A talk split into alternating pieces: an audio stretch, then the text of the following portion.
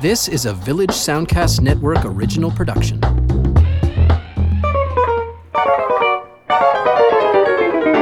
Hello, and welcome to this week's episode of Lends Me Your Ears, the podcast that takes a look at new movies playing in theaters and then tries to connect it with some movies from days gone by, either according to its star or the genre or the director, and helps you expand your look at the movies. My name is Stephen Cook, and I'm the arts reporter for localexpress.ca.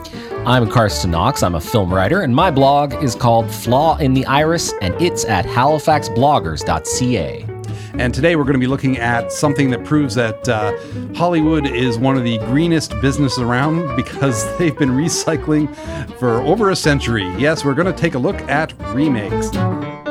And this is our first segment looking at a new movie in theaters and something that uh, was something I was kind of looking forward to because I wanted to see how it was going to do. And that is uh, the remake of The Magnificent Seven.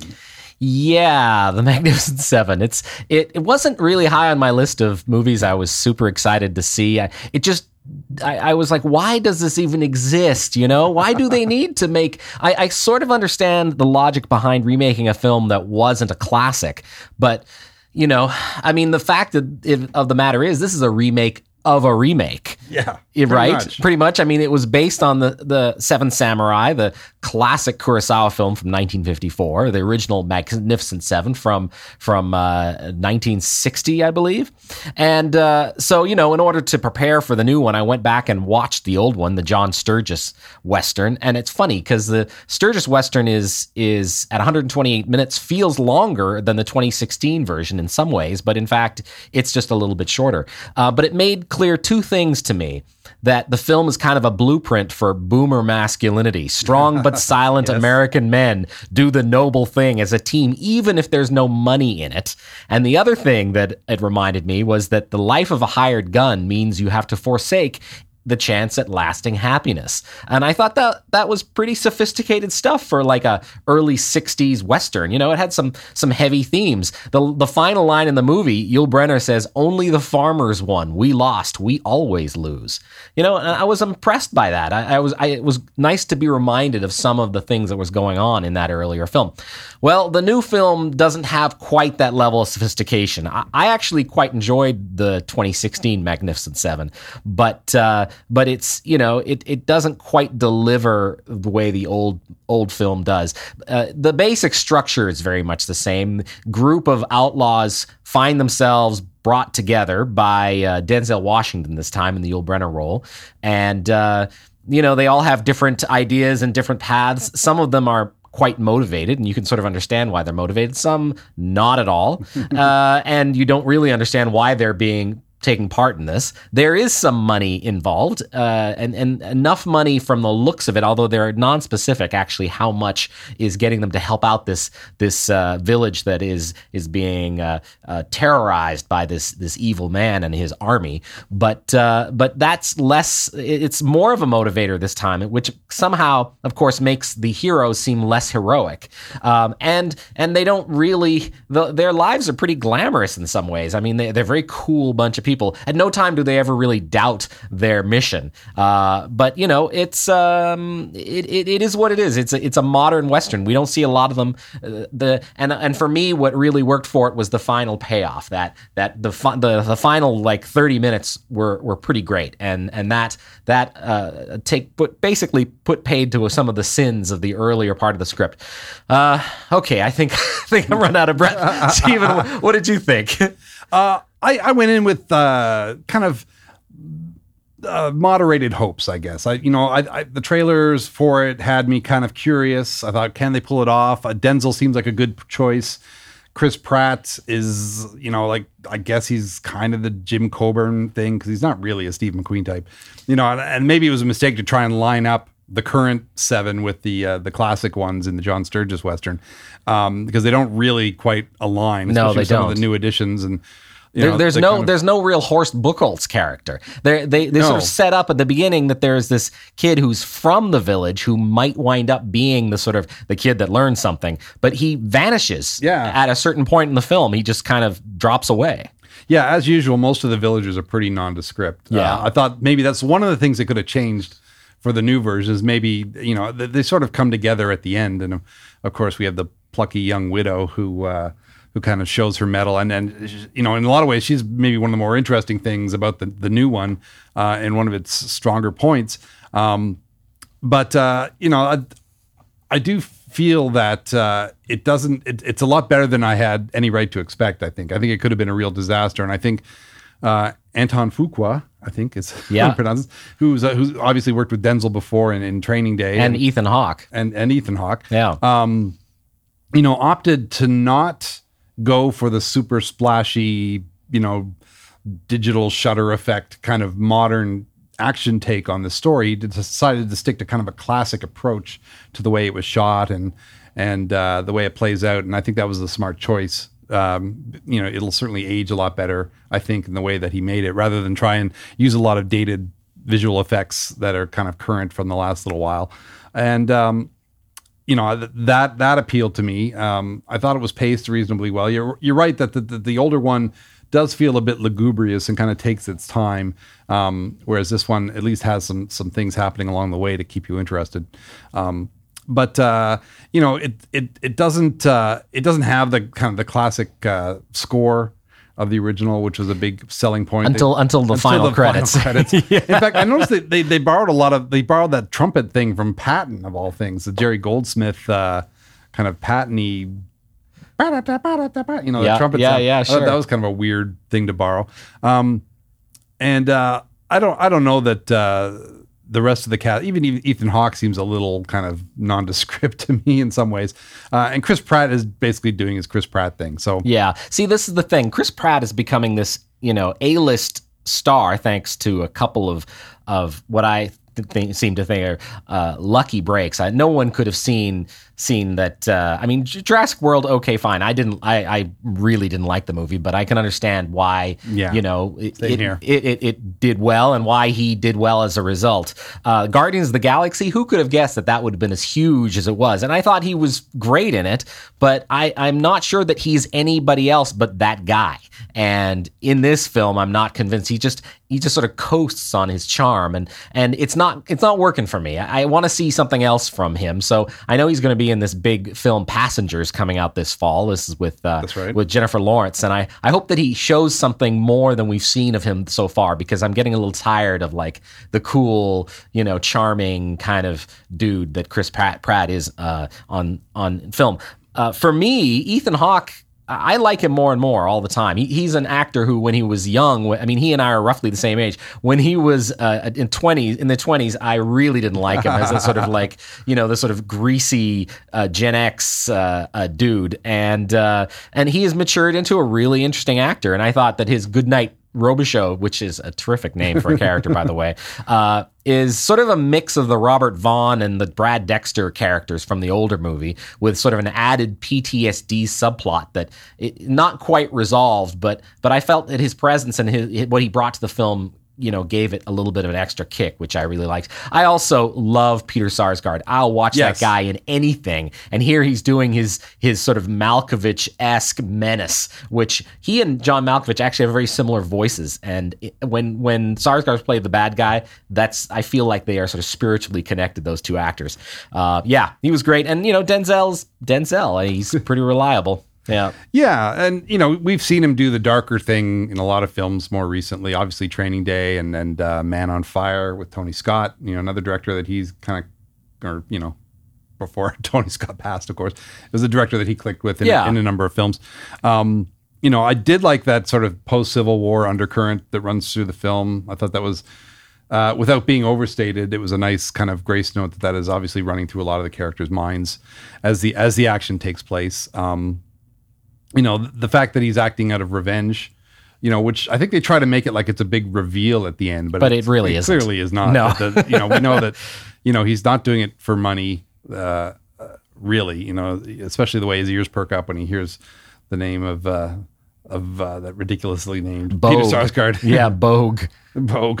so, um, you know, it's, uh, you know, I guess he's a bogeyman. Um, Oh yeah, yeah, that's right. Nicely done. Yeah, yeah, sure. but um, you know, so so he's got something going on in the back of his head, his his motivation or whatever, and his inner life and all that kind of stuff. So, um, that it's it's it's less of a mixed bag with with him at the fore. I think for me that that at least he's he's a commanding presence. I mean, did he just turn sixty or he's in He's he's around he's around that. Yeah, yeah. And uh, yeah, I wouldn't think it to watch No. this film. You think of how long, uh, and we we've actually talked about doing a Denzel show at some point down the road. There's certainly enough uh, good material in his catalog to to to mull that over. And some, Absolutely. some films I'd love to to revisit for sure.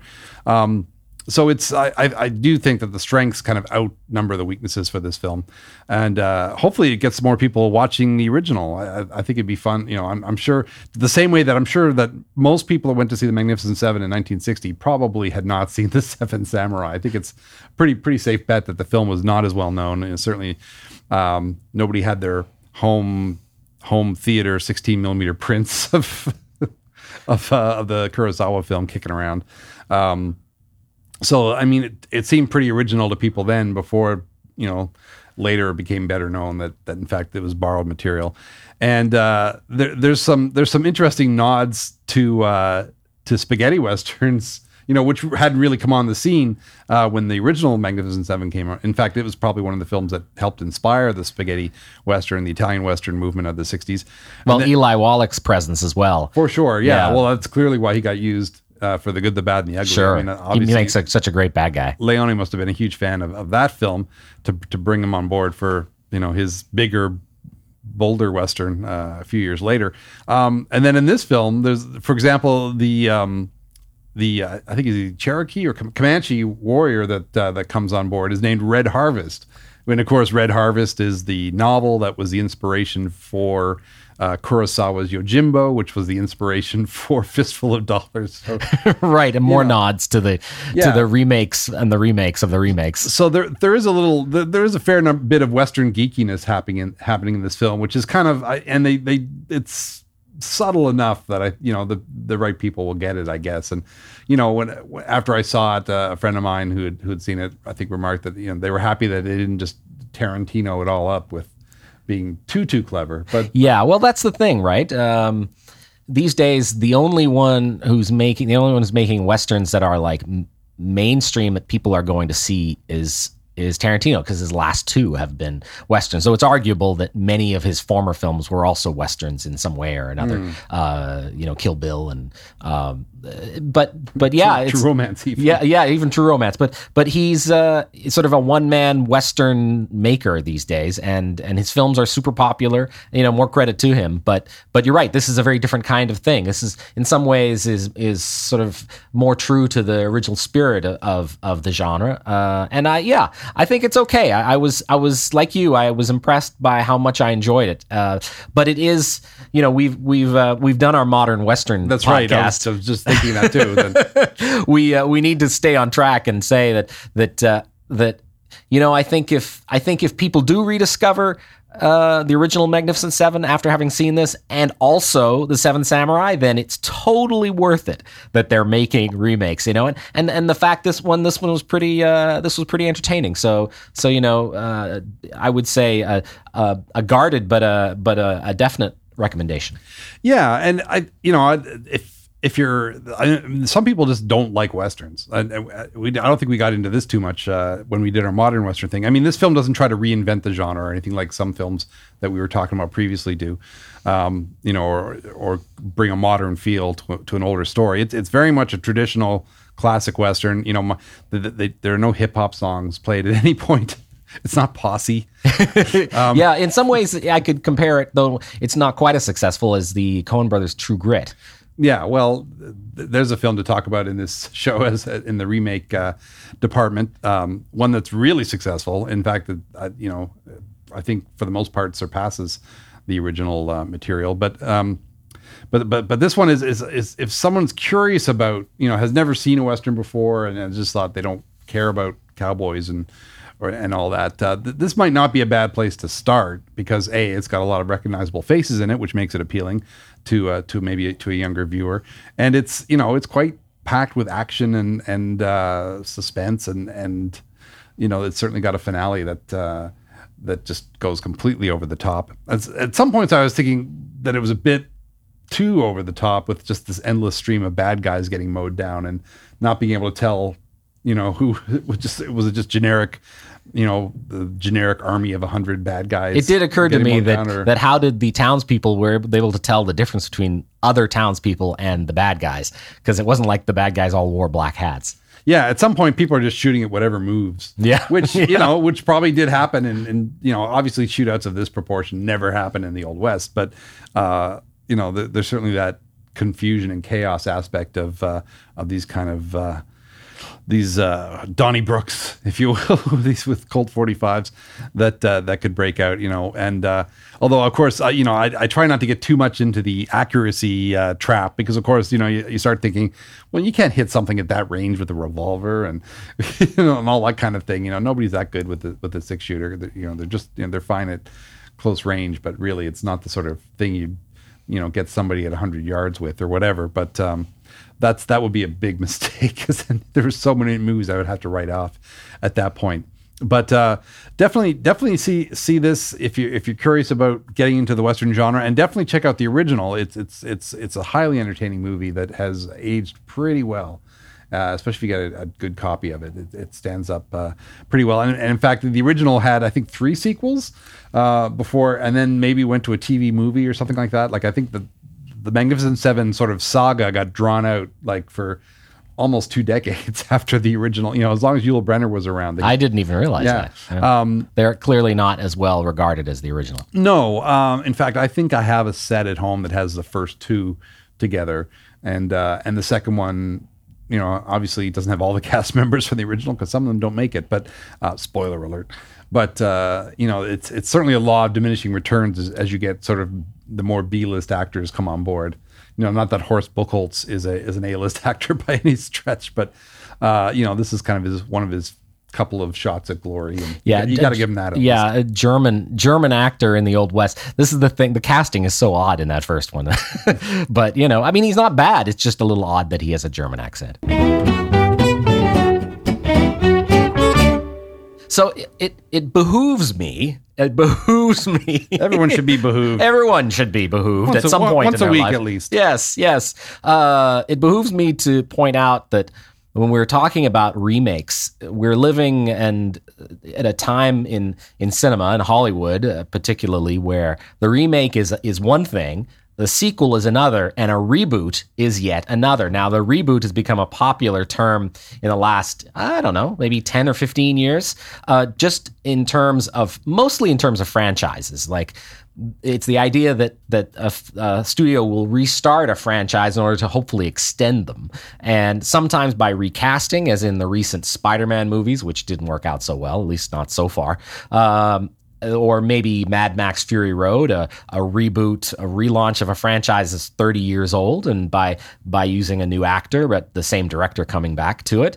Um, recently, of course, there's the X Men movies. It's it's uh, went back in time with a series of prequels, and then one that was uh, sort of a prequel and a sequel in a in a weird way. um, and then, but you know, uh, and then there's something like Creed, which is a sequel to the Rocky movies, but it's it's really a reboot in some ways because, and you could even argue it's a remake because it's basically very much the same story of the original Rocky movie with where with except Rocky is in the coaching sort of position and uh, you know Michael B Jordan is the is the Rocky character Yeah. the the the young angry young man who wants to make something of his life and and uh, and then there's a bit of romance there too I mean the story the the sort of beats are very similar to the original Rocky but it also works I mean this is an example of where it works really well I loved Creed I thought it was one of the best movies last year It was terrific. And then we have Star Trek, which is a reboot and a remake at the same time. Yes. Or at least the, the, the second one was for sure, because they they uh, you know, obviously we've got the new cast playing the characters played by the original cast from the 60s TV show and the movies of the 70s and 80s.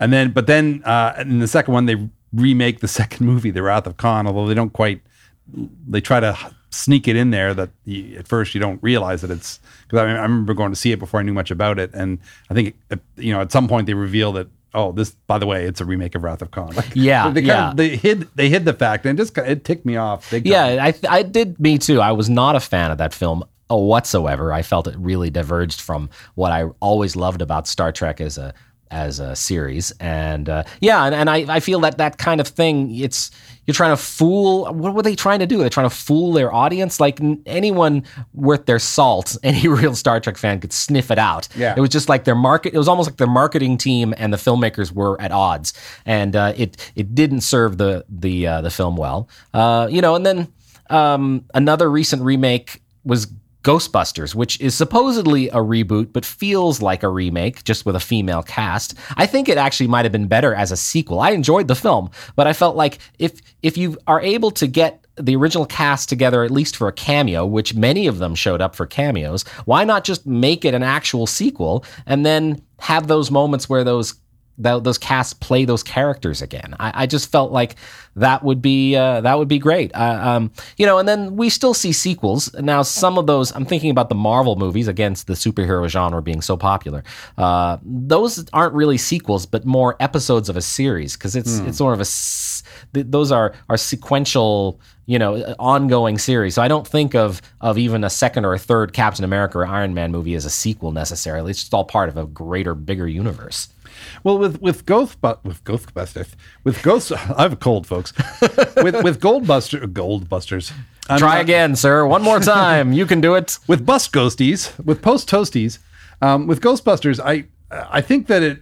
I don't think that Dan Aykroyd and Bill Murray necessarily wanted people to see their characters as old men. I think. I think. you was- think that was it it was I, ego I, I think. Well, I, I think there was some of that, and with Harold Ramis gone and and Rick Moranis decidedly not wanting to be involved, um, which I kind of.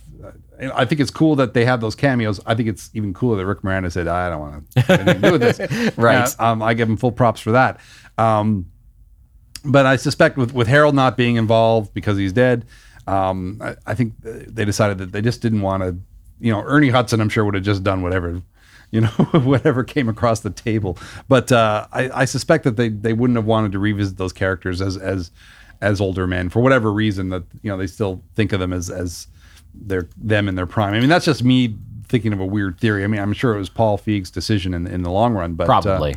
and maybe he didn't want to he didn't want to see them that way either. So yeah it's possible i i, I you know i just i, I feel it like does feel like a missed opportunity. yeah sure. yeah and and to redo so many of the familiar moments sometimes i i find it just feels a little sort of hollow. And maybe it's because i am of the age of the generation wherein i can still remember the original so well. Obviously they're available anytime to mm. watch them. That to do a new version a reboot sometimes feels a little bit like well just you know continue the story somehow. Take these characters and and just revisit them how they are now. I mean that's maybe what i liked mostly about creed was because because sylvester stallone did a terrific job playing rocky and he he lived in that character and it was really plausible that he would be in that Yeah. position now in his life and uh, and then you've got this new wonderful new character so anyway I, you know it's it's uh this, we could talk about just this all Oh yeah, night for sure. but, uh, I mean, yeah, but, make Melissa McCarthy Dan Aykroyd's daughter or yeah something. And yeah totally i would i would totally buy I don't think anyone would have a problem with that concept. No. you know. But anyway, mm. But there it is. I'm sure we're going to see many, many more of these things. In fact, uh, one of the ones on my list, Ocean's Eleven, which uh, you know, I think. I've, you can go online and see lists of of what remakes are better than the original. It's a short list, but there are a few people, a few of these movies that oh, that, there's tons of those. Yeah. that uh, that that people sort of agree on, and, and certainly the original Ocean's Eleven is not a movie that that people really uh, like very much, other than the fact that it's kind of cool to see the Rat Pack all together, all young and in their prime. But as a movie, it's not great. Uh, and then Steven Soderbergh went and took the concept, put a bunch of famous people in it, and made three very entertaining films.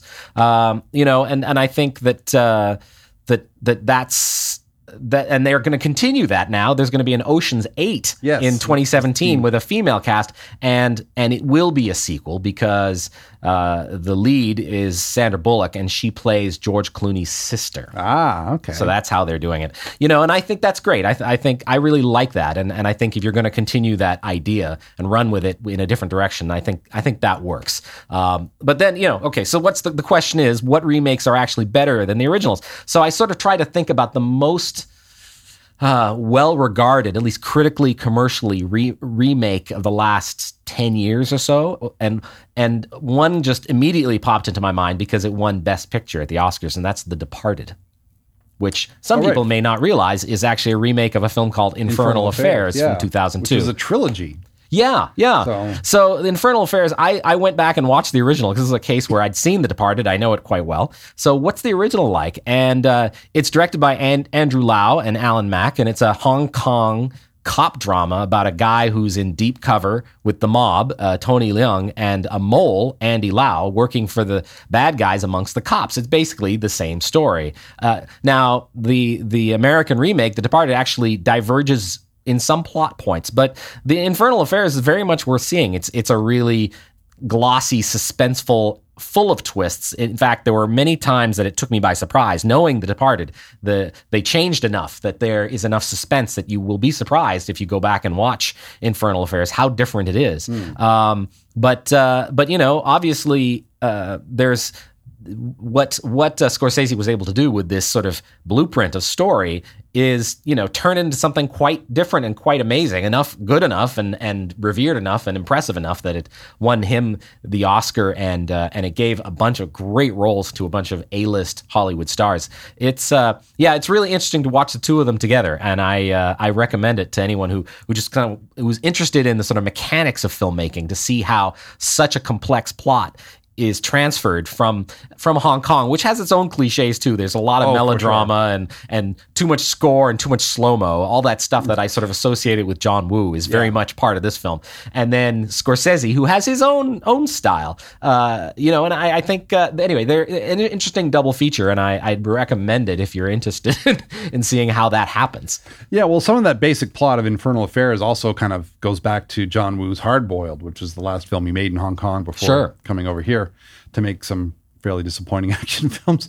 But um, the uh, but yeah, it's it the the original is is is a pretty good kind of Hong Kong police procedural. You, you know, you get a lot of nice you know location stuff and and and you know they always have a nice feel for the city in those films and and uh and nothing is ever what it seems and all that kind of thing but uh yeah it gets turned into grand opera with uh, Scorsese and and you know it's set in Boston it's it's really utilizes that location and that setting really well uh Nicholson has fun as a variation on Whitey Bulger I guess Yeah, is, is what yeah. he's doing um you know I, I like his Whitey Bulger-esque character better than Johnny Depp's actual Whitey Bulger character um and it yeah definitely definitely gets uh raised above the material for yeah. sure Yeah, I felt like a little bit. I felt though, maybe this is just nostalgia, but I, I'm a big fan of Jack Nicholson. But I felt like his sort of operatic bad guy. Uh, I sort of wish that that uh, Scorsese had gone back to De Niro for that role. I just felt like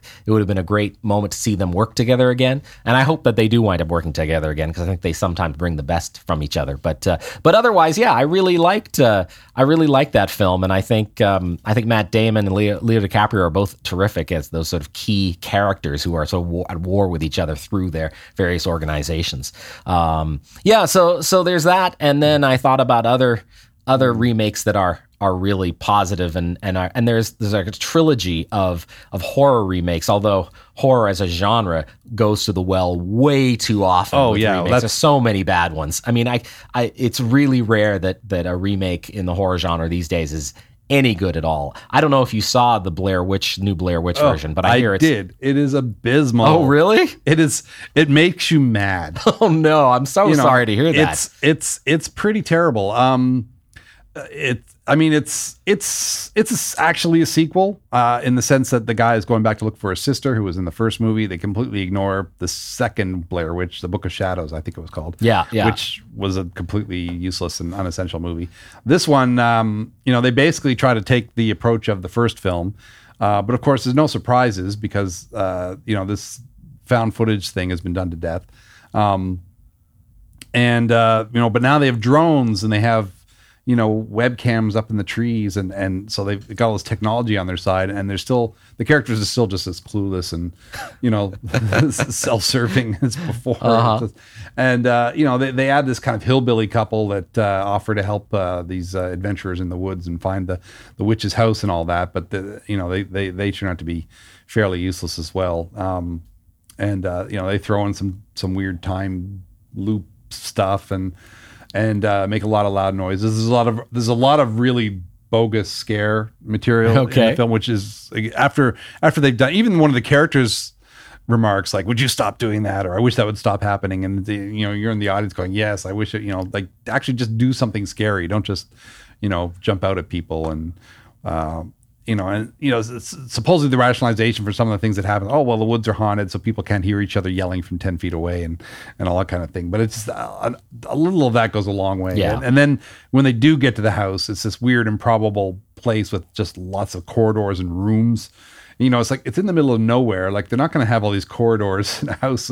They dragged all these materials into the middle of nowhere and and make a lot of useless tiny rooms. Anyway, th- that's just logic. Uh, I'm not going to go there, but but they just drag out the house stuff of people running up and down stairs and down corridors and into the Yeah. basement and up the stairs again and quickly seeing something out of the corner of your eye and then you know and, uh, it, it was it was wearisome and then the characters were you know you just waited for them to get bumped off one by one. Right, I mean, right. you know, I think you, I think in the original you did have some sympathy, or, or you know, or at least you kind of liked these people a little bit. Yeah, they they they seem to Not in this one. they yeah they did seem to be sympathetic and you you felt their fear even sometimes when they seemed to be whining a lot you still felt you felt where they're at you felt their discomfort and and uncertainty and and yeah i mean yeah i think for lots of good reasons the original blair witch project is is a classic and uh, i don't understand yeah i mean i do understand why they do it. I, do- I do understand why. There's lots of reasons for remakes uh, both for recognition factor and just for the money uh, that they hope to make. But uh, but yeah I, I wanted to mention uh, a few that really worked. And the well three i wanted to mention. Uh, the thing from 1982 which is a remake of the thing from another world from 1951 uh, david cronenberg's the fly from 86 which of course was uh, 1958 the fly. It was you know one of the more campy horror movies of, of the day and me, help me, help me. um, and uh, and then there is uh, a horror movie that's been remade often, but it's the first remake that I like, and that's uh, Invasion of the Body Snatchers. So there was the uh, adapting the Jack Finney novel. Uh, there was the 1978 version with Leonard Nimoy, Don Sutherland, and Brooke Adams, and that's remaking the Invasion of the Body Snatchers from '56. The Don Siegel movie. Yeah, the Don Siegel, which is actually pretty great too. Both of them are I great. really like it, yeah. uh, in in their own ways. Uh, and then it was remade again in the '90s, uh, just simplified as Body Snatchers in 1993 by Abel Ferrara. And it's not. I haven't seen it in a while, but it's not an awful movie. It's just not as good as the first two. Yeah, well, it just it doesn't have that kind of cast. I mean, Kevin McCarthy is so great in the original, and and uh, and then he, I think Sam Peckinpah's a cameo as a meter reader or something. Oh, yeah. in the, in the original one, Right. Um, and then this the the the the seventies one has this kind of me decade vibe uh, about it, like like like they're almost making a comment about the corporatization of America and people and stuff like that. And, and the whole paranoid uh, thriller aspect as well. It Yeah. feels very much a kind of you know the um, of that that era. oh yeah, Like- coming out of Three Days of the Condor and Yeah. the Parallax View and that Totally, kind of thing. So yeah. it's, it's got that going for it too, and and you know it's set in San Francisco, and which the city is really well used in the film, as I recall, and. uh and the Abel Ferrara one doesn't it's not cast as well, but it was better than I expected. It's set on an army base. Yeah, yeah, like- that's right. And Gabrielle Anwar is in it, who was a, a, a was sort of a starlet, I guess, at yeah, the time. for, and for a moment. yeah, I really quite like her, but she's not. She hasn't. Her career never really, really soared for too long. Uh, but she's fine in the film. and it's it's pretty effective. There, there's some good use of practical effects in the film, uh, and it's you know like if, if it had been made ten years later, well, there was a version. Well, that's I'm going to get to that. later yeah. that, that was, wasn't great, but um, but uh, you know the, change of setting and you know it's not trying to copy the earlier film story wise either. I, I think they were just kind of taking the concept and running with it. Now Bel Ferrara is a quirky enough director that uh, he wasn't going to just try and do a carbon copy film, and I think uh, he brings an un, an unsettling tone to the material that um, a more uh, run of the mill director probably wouldn't have gone for. But of, of course, horror, you know, like you, horror is like the the genre. Where the remake is almost uh, like the gospel. Like if you Yeah. think of, I mean, if you think of Dracula, going back to the silent Nosferatu, and then the Lugosi, and then uh, the Herzog of Nosferatu. yeah, the Herzog Nosferatu. So it's, a, it's like a remake inspired by the reboot of the, and, you know. But but then there's the, the the Hammer horror Dracula with Christopher Lee, which bears very little resemblance to the Bram Stoker novel, but it's got such a great performance from Lee and Cushing um, that y- you know you don't really care that much. And then of course you got Coppola's version, which Yeah. is very stylish and looks great, and and Gary Oldman is fantastic, but it you know has so many other drawbacks that it's I, I'm still I, I waver between whether I like it or not, depending Yeah. on the day and when I see it, and you know what kind of mood I am in It, for, it comes for Keanu. up. It comes up in our in our podcast quite regularly. I think it's come up twice I before. think, I think you were correct. and uh, and it's yeah we usually that's where we we were like oh Keanu should have stuck with with contemporary roles and not gone into these period dramas because he just doesn't quite fly but he did he was like the leading period actor of the day he was in so many yeah, period for sure. dramas all the time and it made I just like what are you thinking dude he was so much better when he was a surfer dude um, of course now now I, I think Keanu has a lot more uh, uh, experience and he's actually a much better actor than he was then but but anyway yeah it's it's um yeah, it's funny. You're right about the horror genre being so it just eats its own and again and again. And and yes, and I did want to say that those three films,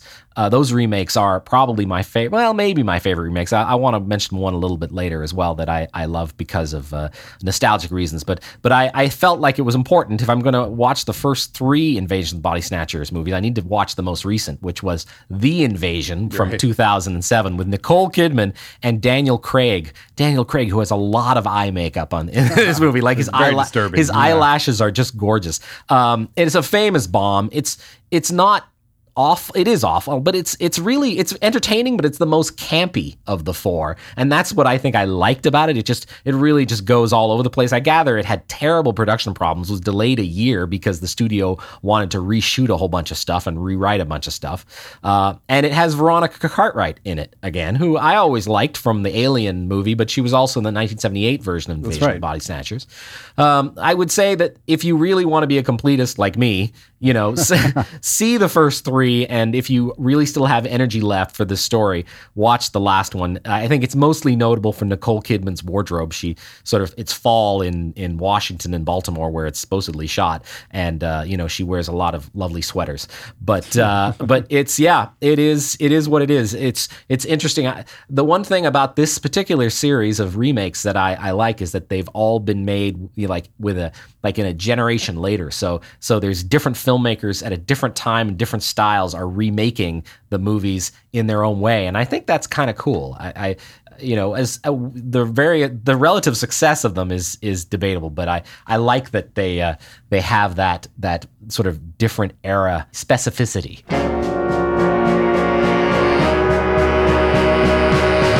Hi, I'm Lindsay Cameron Wilson, and I am host of the Food Podcast. Now, this is not a cooking podcast. We'll talk about the history of food, we'll meet the players in the food world, and we'll explore the ingredients that fill our lives with flavor. Check us out on iTunes and Stitcher. We'd love to hang out with you.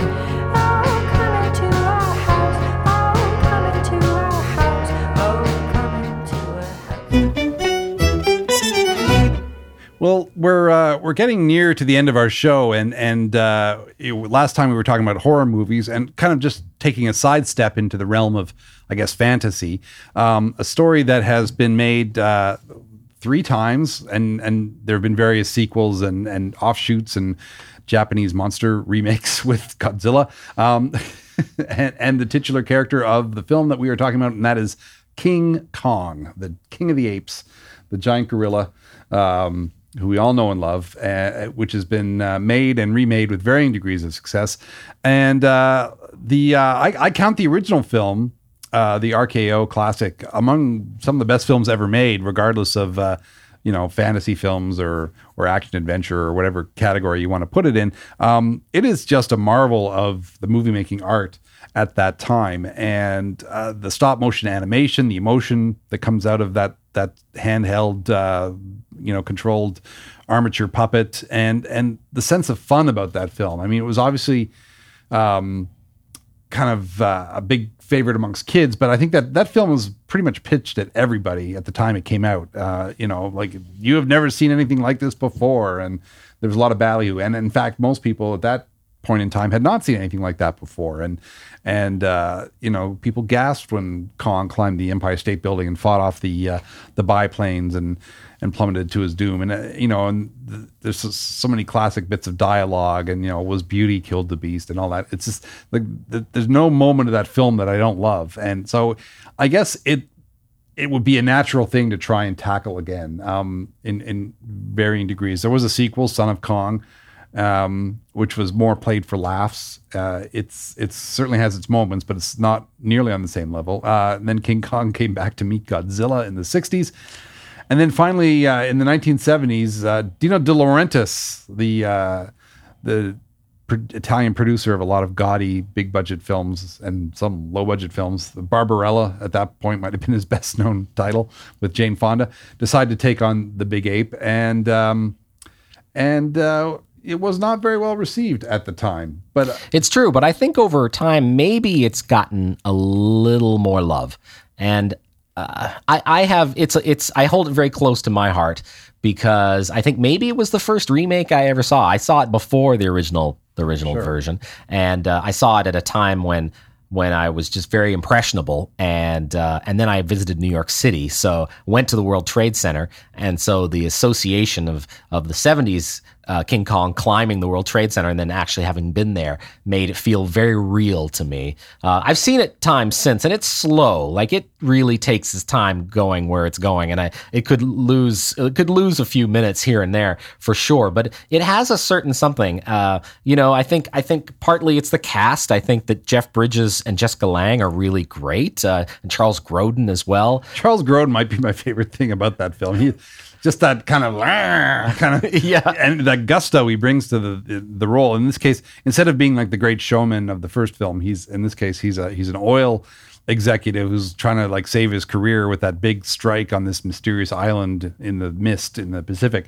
Uh, it turns out the oil there is not. well, They say it's not cooked yet. It needs another ten thousand years before it can actually be be be of any use. And and uh, so then he becomes kind of like the entrepreneur to, to bring the ape back and I guess turn him into a mascot for the oil company or whatever. Because if I can't bring back oil, at least I can bring back like a new ad campaign, which is a which is a cool kind of shift on on Mm. the idea that, that, that there's this the whole corporate greed aspect of the film. It makes it very kind of seventies. Yeah. But but um, you know some of the attempts to update the story for the time actually do work.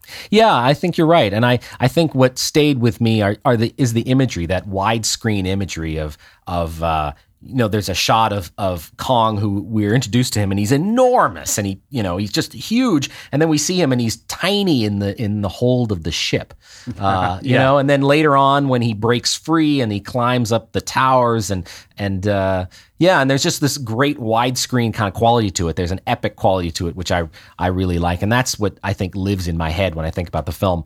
Uh, you know, and then and then Peter Jackson went and uh, and remade it again in 2005, and there's a lot about the Jackson film that I like. Uh, I especially like the finale where where he, you know, in New York, where where he climbs the um, he climbs the Empire State Building again, and uh, and it's just like the quality of the animation and all the special effects are just amazing. Like I'm I really impressed by the film technically, but uh, emotionally, oh yeah. And then there's the the fight with the the dinosaurs Yeah. on- on the island. That's pretty great too. Again, an- another terrific feat of special effects.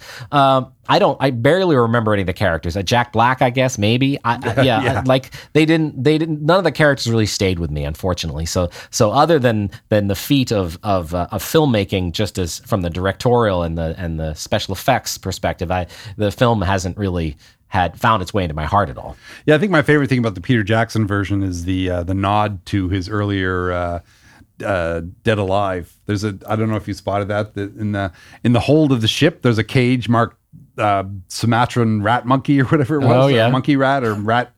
Yeah. Anyways, which is the animal that causes the zombie outbreak in Dead Alive slash Brain Dead, whatever you want to call it. Um, so, so I, you know, I was like the one person in the theater who laughed at that. I I do remember thinking how gorgeous you know, when the camera sort of swoops in on the Empire State Building and the biplanes start coming in from the distance, I thought it was a really nice reinvention of that scene. Uh, you know, and I, I thought that the scene on the rink in Central Park was cute, you know, with him and Naomi Watts.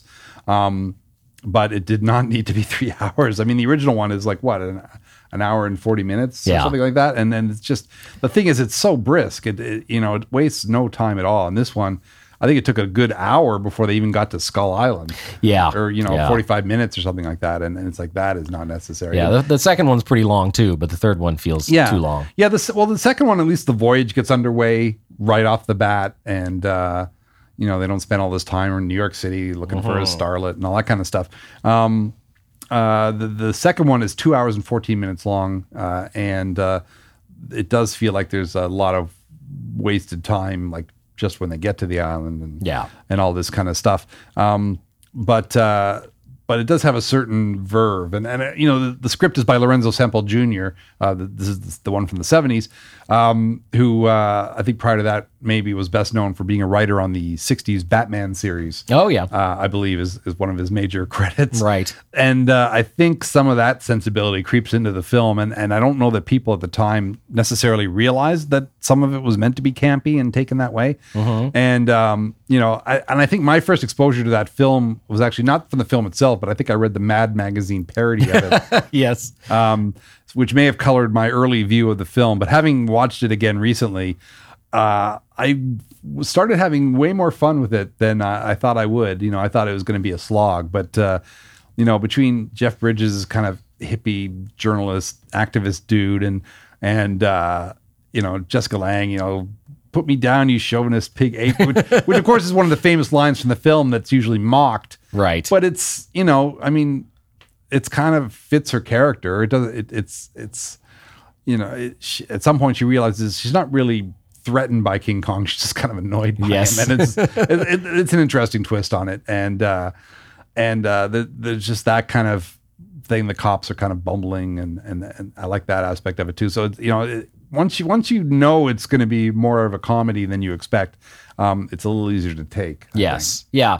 No, I, I agree. I agree. Um, so so before we complete our chat about remakes, um, earlier you mentioned how it would the one good thing about remakes is is is it may uh, turn the curious on to the original uh, in some capacity. Certainly with uh, Magnificent Seven, uh, let's hope that that's what happens.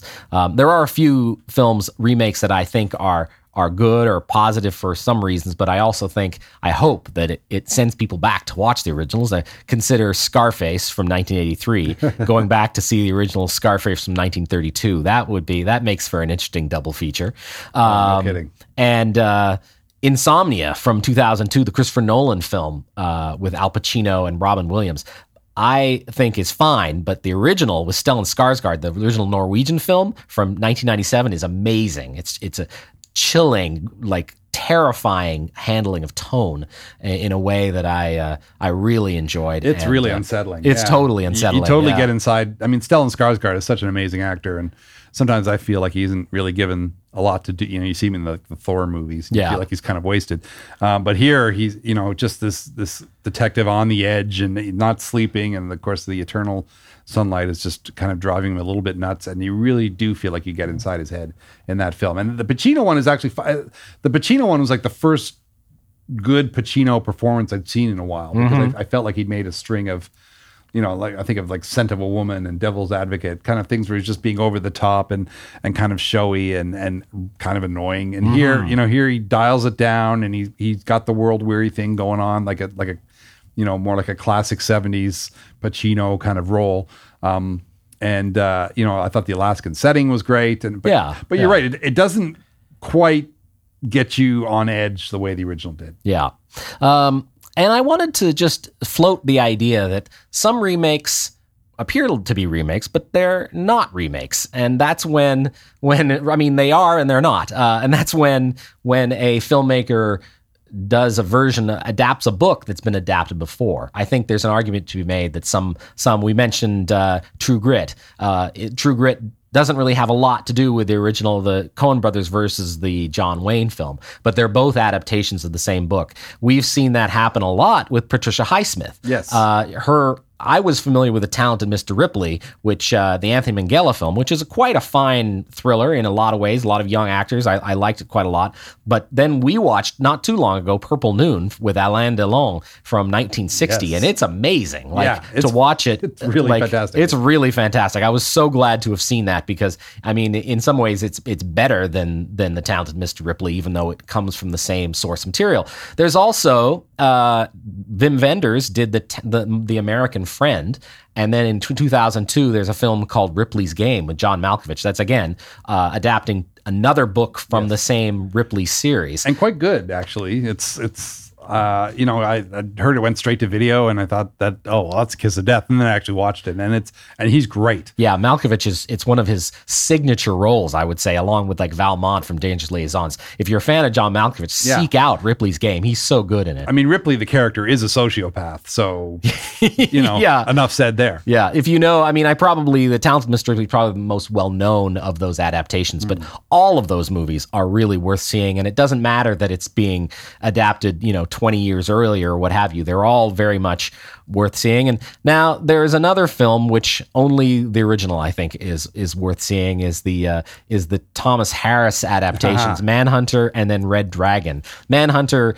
is an amazing film. Michael, one of Michael Mann's early works. I mean, it's very 80s and it's very stylized, but it is gripping. And of course, most people know the uh, the it's not a sequel. It's it's just a another film made from from the the the same series of books, which is The Silence of the Lambs. Right. Uh, but yes, later on they decided, well, you know, Anthony Hopkins is a huge star and everyone loves him as Hannibal, so we're going to remake or we're going to go back to the original Red Dragon and then make that into a feature film in 2002 to many diminishing returns. Uh, it just it I don't really know how it doesn't work because they have a terrific cast and Ralph Fiennes as the killer is is amazing. Right. But and in some ways it's actually closer to the novel because Fiennes has the big tattoo on his back and uh, it just but it just doesn't work and I'm just I'm it was really disappointing to watch it and think well half of the people who watch this are going to be thinking oh this is just crap and and there is another version of this book Yeah. called Manhunter from 1986 which really is worth seeking out. Well, it, it's amazing how good Manhunter is, considering it was cut off at the knees uh, in post production, because uh, the uh, the Tooth Fairy killer in in the in the movie actually did have the tattoo and he, and did the stuff with the the William Blake paintings and all that kind of stuff, and then uh, the uh, producers or whoever decided that. because I don't think it was Mann's choice, but they they thought, well, all this William, nobody knows who William Blake is, and they took out the red dragon of the title, and uh, and so they had to change the title to Manhunter. Um, some of that footage exists, and some of it does. Some of it was tossed out. Some of it only exists on videotape, and um, I think the latest version manages to cobble together the most complete version they could. Um, but there's some some scenes that are kind of crucial in the book that only survive in still form, which is kind of a kind of a tragedy. And yet the film is still great, probably um, because of the great performance uh, as Will Graham and and a pretty disturbing Tooth Fairy. Yes, yeah, and and I actually, you know, uh, Hannibal Lecter does make an appearance uh, as Brian Cox, Yes. and in some ways, just as terrifying, or even more so than Anthony Hopkins. He has far f- less screen time as he's given in the later films or in any of the other films from this series of books, but. Uh, with what time he has, he makes a huge impression. Yeah, you you see the methodical mind at work, but he's a very cold, very calculating. Like the way that Hop, I mean Hopkins, obviously it's an iconic performance in Silence of the Lambs, but at the same time, it's like you know you only have to spend like thirty seconds with this guy to know he's a psycho, and you you should be avoided at all costs. Um, you know Brian Cox, it's a little easier to un- to see him as someone who would uh, kind of maybe win your confidence before he uh, eats your liver. So um, you know, in, in a way, he's probably truer to the spirit of Hannibal Lecter as he is in the book. Uh, you know, and then of course things get weird with then Harris, after saying he wouldn't return to the character, wrote the book Hannibal, um, which brings back Clarice Starling and uh, Hannibal Lecter. Um, but in the book, it seems to be more inspired by the Hopkins performance than his actual literary creation, which is a very weird kind of feeling. Like I they remember, start to inform each other. yeah, and I remember wa- reading the book, thinking, "Mm, okay, well, this is kind of like the movie Hannibal in book form rather than the other way around. And um, and also, uh, it annoyed me that Will Graham, you know, the guy who caught Hannibal, does not even get a mention in in the book. You, you think that they would at least reference? I think he does get a, you know, like he's still undergoing treatment for, or he's still PTSD around the time of Silence of the Lambs. Although it's not mentioned in the movie, I don't think, but I think it is in the book. But in the third book, Hannibal, there's he's like he never existed. Like you think Clarice might give him a call, Yeah, you'd looking for some tips on Yeah, how to yeah, catch totally, Hannibal Lecter yeah. because she's you know she's never had to catch him she only had to kind of deal with them as as a as a source as it were so uh, actually being on his trail is a whole other thing and i thought that was a disappointment in that it didn't really uh, wasn't very innovative in the way it uh, dealt with that situation. But uh, yeah, Red Red Dragon is, is such a disappointment because it was a chance to kind of right the wrongs that were done to the story in Manhunter, um, and then it actually is worse, which is kind of hard to hard to believe.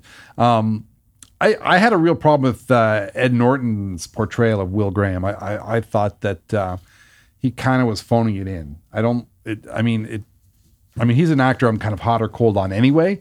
I've, I've certainly liked him and stuff and thought he's given f- fantastic performances. But sometimes you, I've seen him in films where he's clearly not that interested in the material. Yeah. And this, this felt like one of those times. Yeah, I think I think his uh, I think he's best in comedic roles often, like the uh, Wes Anderson films. I think he's he's really good in. I actually liked him. One of the, he was one of the parts of Birdman that I liked. It wasn't that wasn't a film that I I was too fond of, but but yeah yeah no I, I absolutely agree. And and William Petersen, man, that guy. Uh, it's funny he had his long career in television, but uh, um, you know on CBS there, but uh, but he he is uh, he is amazing uh, in in Manhunter and. Uh, yeah, and for for that and for all sorts of reasons, uh, that's that's the film to to watch, not not the remake.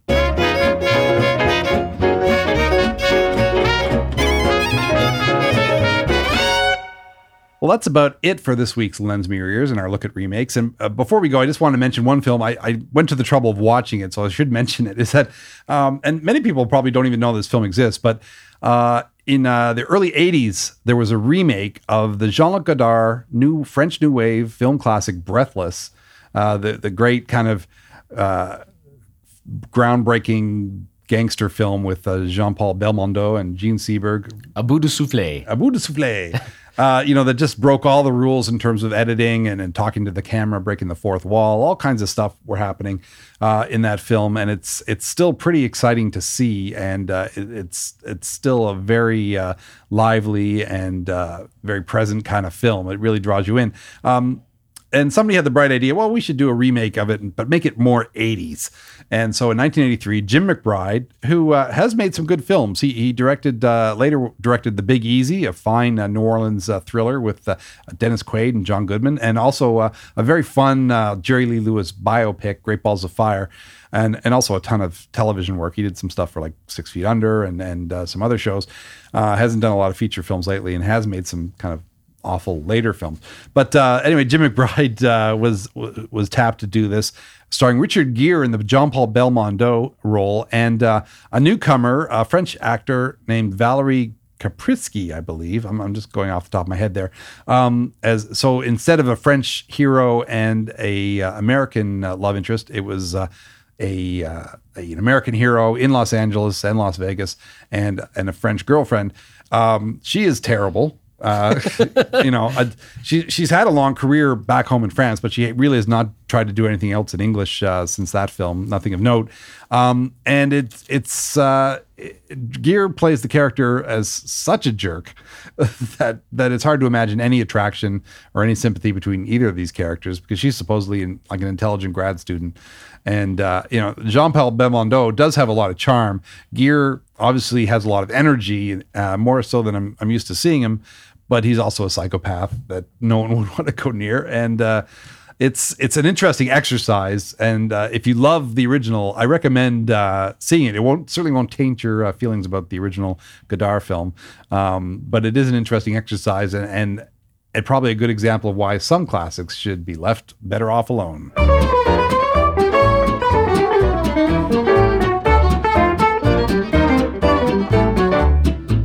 So that was our look back at uh, remakes and uh, originals on Lens Me Your Ears this week.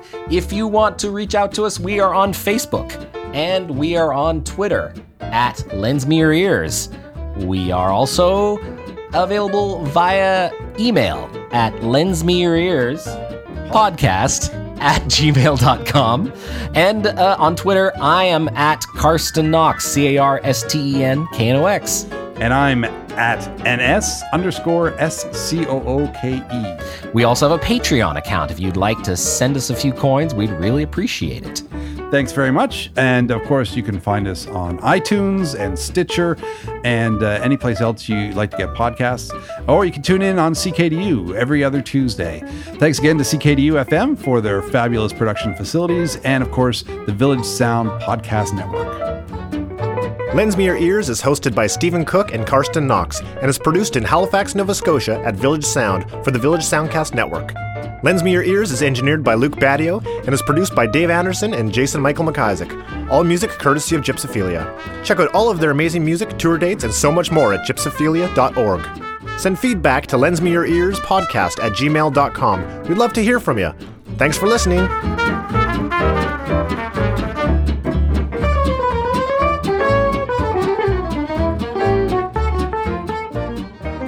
This was a Village Soundcast Network original production.